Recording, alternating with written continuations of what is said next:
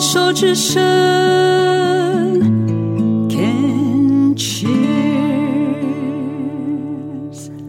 欢迎收听牵手之声网络电台。现在进行的节目是静静过生活的首座万岁单元，我是小镜子。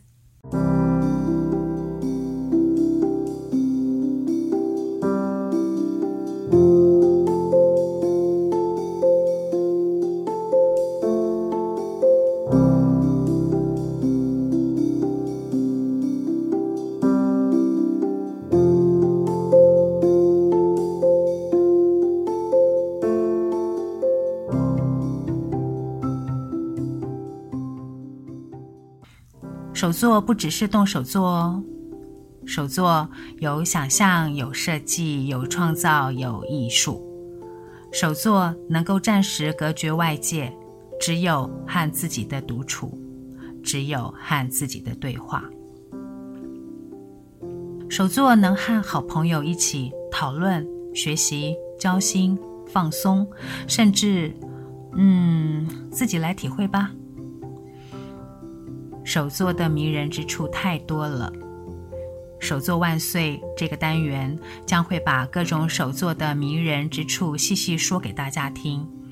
手作迷听了会一直点头说：“没错，没错，我也是，我也是。”不是手作迷的朋友请注意了，不是我要挖坑给你们跳，而是这些个手作坑实在太美妙、太有趣了。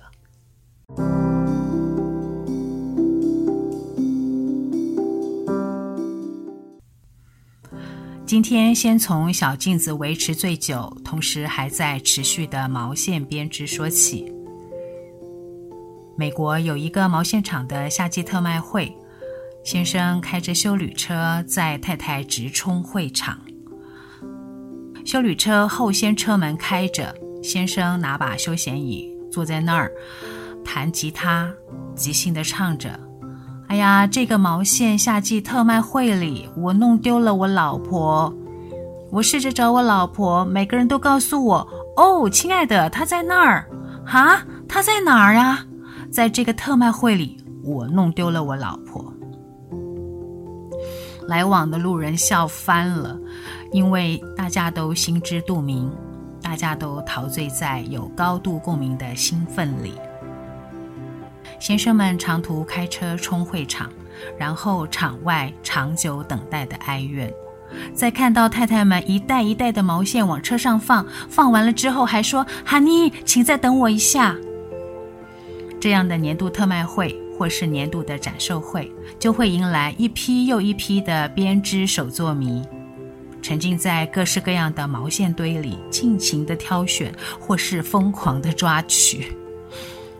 台湾没有这样的大型特卖，只有极为小型的小市集，但是也让我见识到毛线迷的购买力。还有卖家为了要服务一直在线上买线材的中南部朋友，曾经将自己家的福斯 T4 改装成展示车，一路往南开，寻找定点后，织友们就会聚集过来和卖家相见欢，并且不手软的买线。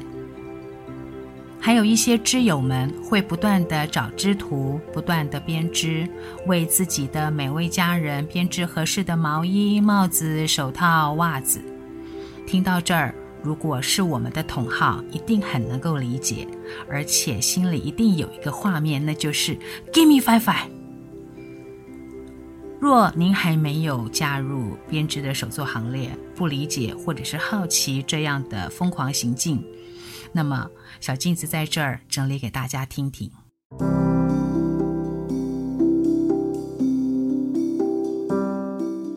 Rachel 说：“编织帮我在迈入中年的时候重新找回自己，透过一针一线的编织过程，重新认识自己，也让自己对生活有不同的体悟和认识。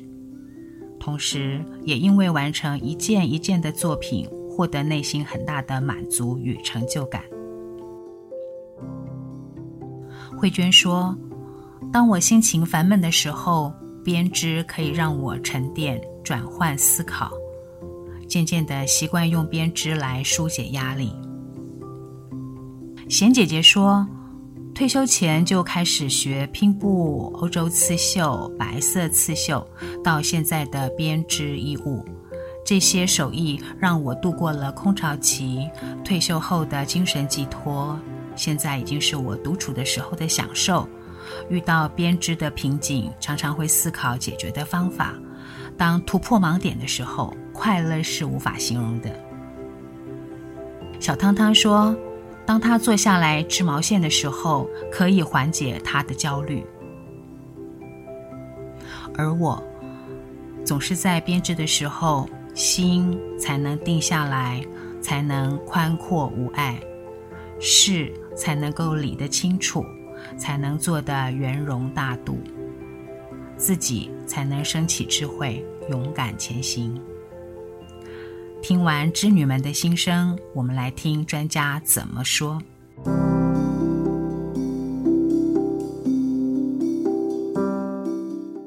接下来我会引用艺术治疗师、心理咨商师许嘉玲为美国 Craftism.com 网站创办人贝西吉尔。撰写的一本书所写的中文版推荐，书名是《开始编织，好事会发生》，织出你的创造力、疗愈力与爱的力量。英文书名是《Knitting for Good: A Guide to Creating Social and Political Change, Stitch by Stitch》。推荐文的标题是“编织逗点百忧解”，因为内文写得很清楚、很明白，小镜子就在这儿念给大家听。虽然这本书已经绝版，但是还是感谢新星球出版社出版了这本好书，大家不妨到图书馆借阅哦。好喽，接下来许咨商师的推荐文的部分内容如下：编织看起来需要依循一定的法则，这些手艺的法则是限制，也是保护。这些规则使纷乱的心思逐渐依循着一定的节奏和秩序，也引领着我们走向更自由的美的表达之路。织品也像是一面镜子，我们选择怎样的线，喜欢依照织图或是自由创作，织品的松紧样貌，都反映出我们的独特性格或者是当下的状况。当我们心烦意乱、浮动的时候，编织也往往不会顺手，这却是我们最需要编织的时候。只要愿意动手编织。疗愈在指尖自然会开展，不需要什么高深的道理。吉尔泰勒是一个美国的脑神经科学家，他在《奇迹》一书当中提起自身因为左脑中风而有机会进入前所未有的右脑旅程。他说，在那里，我被包裹在一团深沉的内在祥和里。漂浮到一个令我觉得天人合一的境界，我终于了解我们如何能经历那种神秘的或是形而上的经验。许多创作者，不论是科学、文学、艺术、音乐家或是运动员，都曾提到过像这样的高峰经验。静坐时的内观体验。或各种或动或静的静心活动，也都可能让人惊艳到类似的内观之流。医学研究在这样的内观状态下，能够使呼吸、心跳、血压渐慢，进入深层休息，非常有益于身体健康。在主观的经验中，我们感受到了超越平日左脑的分析、评价、比较、分别之心，而进入了右脑。属于直觉、全然当下、感受物我合一的喜悦经验。其实就平凡如动手编织，在一帧帧的反复动作中，我们可以让自己随着呼吸，自然而然的这样进入了内观的状态。我们从惯用的左脑进入右脑之流，在无形当中得以休息疗愈，获得重新出发的力量。女性是忧郁症的高危险群。如果说忧郁是许多女性隐形杀手，那么编织可能是很好的解药。冬季节日低潮时，更是拿起织针和美丽的毛线，宠爱自己的好时机。手上的温暖触感，伴随着心的稳定踏实，缓缓前进。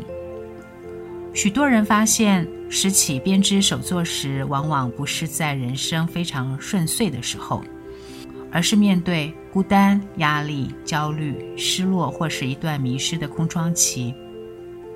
编织有时候是为了疏解一种说不出的闷。人生很多时候的遭遇，不仅无法去追问为什么，也不需要去问为什么。编织让人却可以透过各种质感、各种颜色，随着呼吸，随着手的触感和节奏，将无言的苦闷找到经纬方向，转化为和谐与秩序，转化为美和温暖，也在时间流逝中慢慢酝酿内心的力量。编织是在呼唤着身心安顿，是心灵寻求秩序、平衡和和谐的努力。以上就是许嘉玲心理咨商师，她为呃这本书《开始编织好事会发生》所写的中文版的推荐序。我觉得呃许咨商师他写的非常的清楚，所以呢呃。完整的引用他的推荐文，谢谢他的分享，也谢谢新星球出版社。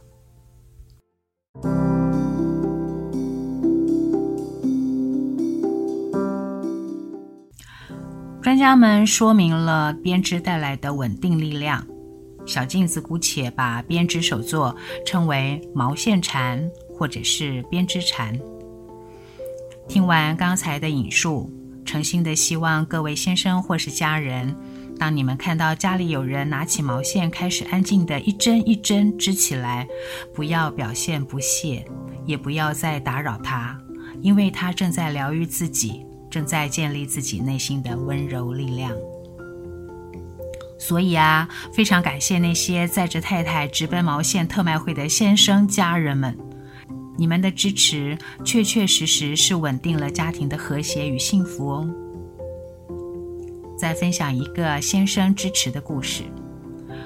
有种编织法叫 Fair Isle，费尔岛编织，是用两种颜色以上的毛线，以平织的方式呢进行编织，在织片上呈现一些美丽的图案，像雪花啦、叶片啦、呃鸟啊、羊啊等等的动物。这种织法不难，但是麻烦的事就是，呃，需要呢频频的换线。如此一来，就会有很多颗毛线在桌上或者是在地上滚来滚去，时不时就要整理一下毛线。一位英国籍的先生看到台湾籍的太太每天都和毛线球奋战，觉得太太在理线上花好多时间，于是。理工脑的英国绅士就开始思考该怎么帮太太克服这个问题。擅长做木工的他设计了一款手提的木盒，盒子上有两根横跨的主轴，可以穿入主色线，两侧各有一条波浪形状的木片，木片上面各有三个穿孔。所以，所有的毛线球都可以穿过孔洞，毛线都放在横轴和底部的盒子里。如此一来，毛线球就不会乱滚喽。整个木盒都是用接榫打磨，又很细致，手感滑顺温润，不会勾纱。先生支持老婆编织，自己又玩到了喜爱的木工。相关的照片之后会放在静静过生活的粉丝页哦。听完这个手工木盒的礼物之后，你是不是跟我一样，会把手放在心窝上，赞叹羡慕的说一声：“Oh, so sweet！”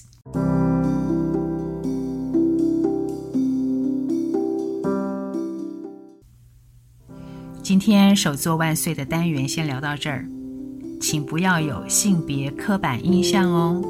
男孩、男人也很爱，也很能编织哦。在下一期的单元里会聊聊编织的性别议题，敬请期待关注。